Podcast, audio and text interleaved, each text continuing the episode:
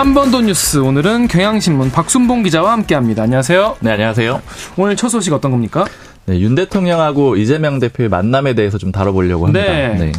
그러니까 어제 두 사람 만났거든요. 만난 거에 대해서는 영상도 많이 나오고 했는데 뭐 딱히 길게 얘기 나온 게 없었어요. 딱히. 맞아요. 네. 일단 좀 짚어봐야 되는 게 왜 이렇게 두 사람 만나는 거에 대해서 관심이 많으냐. 그러게요. 왜냐하면 역사상 가장 만나지 않은 대통령과 제일 야당 대표일 거예요. 사실 어. 이제 굳이 확인해 보지 않아도 명확한 건데 네. 왜냐면은 두 사람이 대화를 한 적이 없습니다. 아, 지금까지요? 네. 1년 그래. 반 됐는데. 그렇죠. 사실 그 이전에도 또 정치권의 관계도 그렇죠. 없어가지고 근데 왜 이렇게까지 대화를 안 하는 거냐? 굉장히 이례적인 상황인 건데, 그러니까 좀 옛날 표현이긴 하지만 영수회담이라는 그런 표현 그렇죠. 아직도 많이 쓰잖아요. 네네. 그게 대통령하고 제1야당 대표의 회담을 얘기를 하는 건데 그러니까 이런 표현이 있다라는 것 자체는 두 관계가 일종의 카운터파트로 인식이 되는 거거든요. 그렇죠. 대통령하고 야당 대표 대화를 해야 되는 네. 그런 대상인데 협치 대상이니까 맞습니다. 근데 두 사람은 절대 만날 수 없는 일종의 굴레에 갇혀 있는데 어떤 굴레입니까?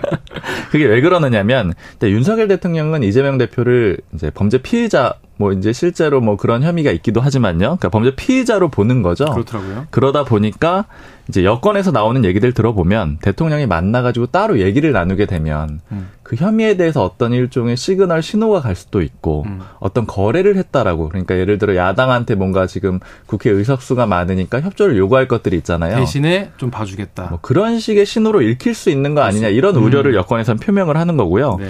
그래서 아예 사실은 뭐 만날 만나서 그런 얘기가 나오는 가능성 자체를 원천 차단하겠다 음, 음, 이런 입장이 있는 거고요. 음. 이재명 대표는 반면에 이제 김기현 대표도 국민의힘 김기현 대표도 안 만나려고 했었거든요. 물론 네. 이제 최근에는 삼자 회동으로 이제 음. 요청을 하긴 했었는데 음. 이제 이런 이유는 아 역시 그 야당 대표의 카운터파트는 윤 대통령이다 이런 생각을 갖고 있는 겁니다. 그리고 김기현 대표는 어쨌든 그 윤석열 대통령이 만든 그런 당 지도부라고 보는 거죠. 그래서 실제로 대화를 하기 위해서는 음. 어쨌든 윤 대통령이랑 만나야 어떤 그 협상도 가능하다라고 보기 때문에 이렇게 서로 어쨌든 조건이 걸리면서 음. 절대로 만날 수 없는 그런 상황이 이어졌던 겁니다. 조건도 조건인데 뭔가 두 분의 인연도 사실은 이게 쉽게 다시 어, 편하게 이야기하기 힘든 그런 인연이 있었잖아요. 맞습니다. 사실 지금 이 정치권 상황을 굉장히 특수하다라고 얘기하는 사람들이 많아요. 뭐 어? 여야 의원이든 뭐 정치권 관계자든 얘기해 보면 그렇죠? 예. 이게 왜 그러냐면 보통 대선이 끝나게 되면 그러니까 대선이라는 거는 그러니까 모든 선거가 그렇지만 이제 승자와 패자가 굉장히 명확한 거잖아요. 네. 이제 대선의 승자는 윤석열 대통령이었고 사실 이제 패자는 이재명 대표였던 거죠. 네.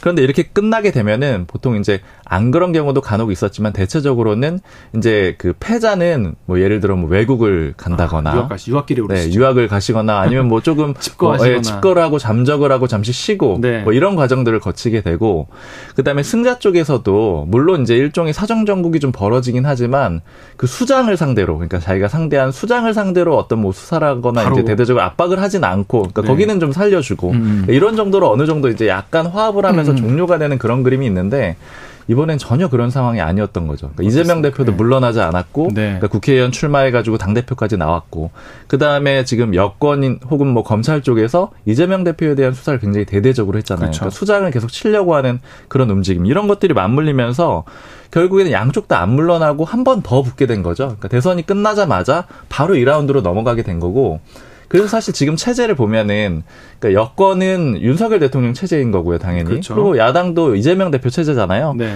그러니까 내년 총선이라는 것도 결국에는 지금 이제 사람들 다들 표현을 하는 게 아, 이게 윤석열 대통령과 이재명 대표의 대선 2라운드다, 내년 음, 총선이. 이런 아직, 표현이. 아직 끝나지 않았다. 그렇죠. 그러니까 계속 이렇게 아직까지는 싸움이, 경쟁이 끝나지 않았기 때문에 그 관계가 계속 남아 있는 상태라고 볼 수 있는 거죠. 근데 사실 그렇게 싸우는 정말 이렇게 대립된 관계라고 하더라도 대화하면서 이제 싸울 수 있는데 굉장히 특수한 캐릭터들도.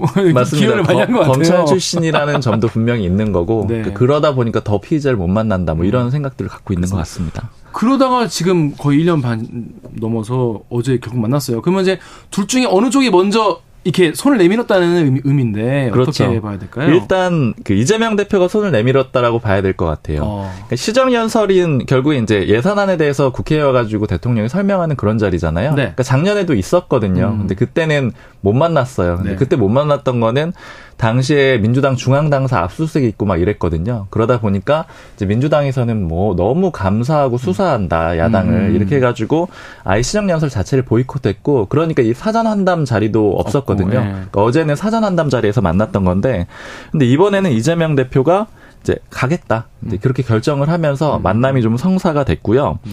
사실 그 전의 관계를 보면은 물론 두 사람이 아예 마주치지 않은 것은 아닙니다. 그러니까 어떤 뭐 행사장 같은 데 각자 가가지고 네. 조우 정도는 했죠. 네. 이렇게 만나서 네 인사 네. 이런 정도는 있었는데 어제는 그래도 주목을 많이 받았던 게 어쨌든 대화를 할 수 있는 형태의 자리였다. 그렇죠. 이런 점은 좀 주목을 받았어요. 음.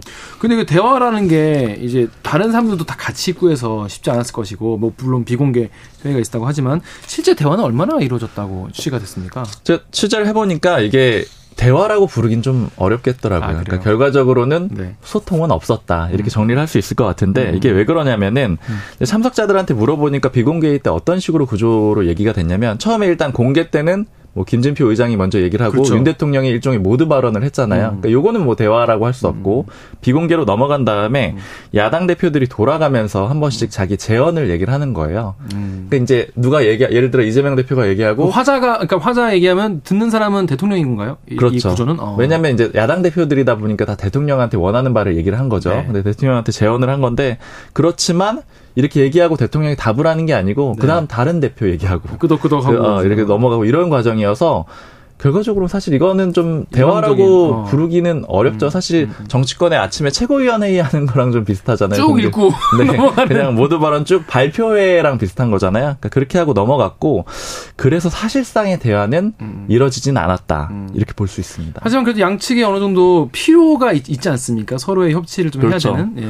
근데 태도 변화랄까, 그러니까 제가 굳이 표현하자면은 표정은 서로 네. 어, 우리는 좋은 관계가 될 거야라는 그런 표정은 좀 적극적으로 지었던 것 같아요. 웃으면서 그 악수하시더라고요. 네. 그러니까 표정도 그렇고 태도들도 그런데 그러니까 예를 들어서 일단은 이재명 대표가 만남에 응했다라는 거. 음. 음. 그러니까 그거 자체도 한 가지 네. 의미가 있고 네. 사실 그것도 대표실 관계자한테 대표 측에 좀 물어봤어요. 그러니까 음. 이번에 그럼 왜 결정을 그렇게 했느냐 이렇게 네. 물어보니까 뭐 여러 가지 얘기들을 하는데 일단은 대통령이나 여당만 보면은 만날 이유가 사실은 전혀 없다. 그런데 그러나 그러나 왜 만나느냐? 대통령에게 협치의 기회를 주는 것이다. 아, 이렇게 얘기를 하더라고요. 그러니까 이 어. 얘기는 결국에는 해석을 해보자면 서울 강서구청장 보궐선거에서 승리를 한 다음에 네. 민주당 내부에서는 이재명 대표가 여유를 찾았다 아. 이런 얘기들이 좀 많거든요. 아, 예. 그러니까 여유를 좀 찾은 상황에서 음. 아 이제 나는 좀 여유가 생겼으니 음. 당신 대화를 좀 합시다 이렇게 먼저 제안하는 손을 내미는 그림을 그려주면 음. 상대방이 거절하더라도 나쁘지 않은 거죠. 그러니까 음. 오히려 뭐 윤 대통령한테 불통 이미지를 줄 수도 있는 음, 거고. 그렇죠. 거절하면. 그러니까 이런 태도들이 어제 또 곳곳에 좀 보였는데. 음. 민주당이 그 본회의장에서는 피켓시하고 고성 안 지르기로 했지만 결과적으로는 네. 어쨌든 그 앞에 있는 계단에서 했죠. 네, 복도에서 침묵의 피켓시를 했는데 네. 거기에 이재명 대표는 안 갔습니다. 네. 안 가고 또 네. 13분 전에 미리 와서 인사도 좀 하고 뭐 이런 음. 모습들을 좀 보였고 그리고 윤 대통령이 좀 바뀐 모습 보여준 것도 여러 면이 음. 좀 있었죠. 악수 적극적으로 하고요. 짧게 그러면 앞으로 여야 관계 협치 가능할까요? 어제 자리는 국민들이 억지로 싫은 친구들 떠밀어 가지고 만든 자리인데 어색한 사이. 네. 그런데 근본적으로 쉽게 좋아지긴 좀 어려울 것 같습니다. 서로 그렇습니다. 기본적으로 갖고 있는 인식이 좀 다르잖아요. 그렇습니다. 네. 뭔가 앞으로 근데 이게 뭐 과정이라는 게 필요한 거니까 하루 아침에 되지는 않을 것 같아요. 지금까지 박순봉 기자였습니다. 감사합니다. 네. KBS 라디오 최강기사 2부 여기서 마치고요. 잠시 후 3부에서는요. 뉴스 일대기에 이어서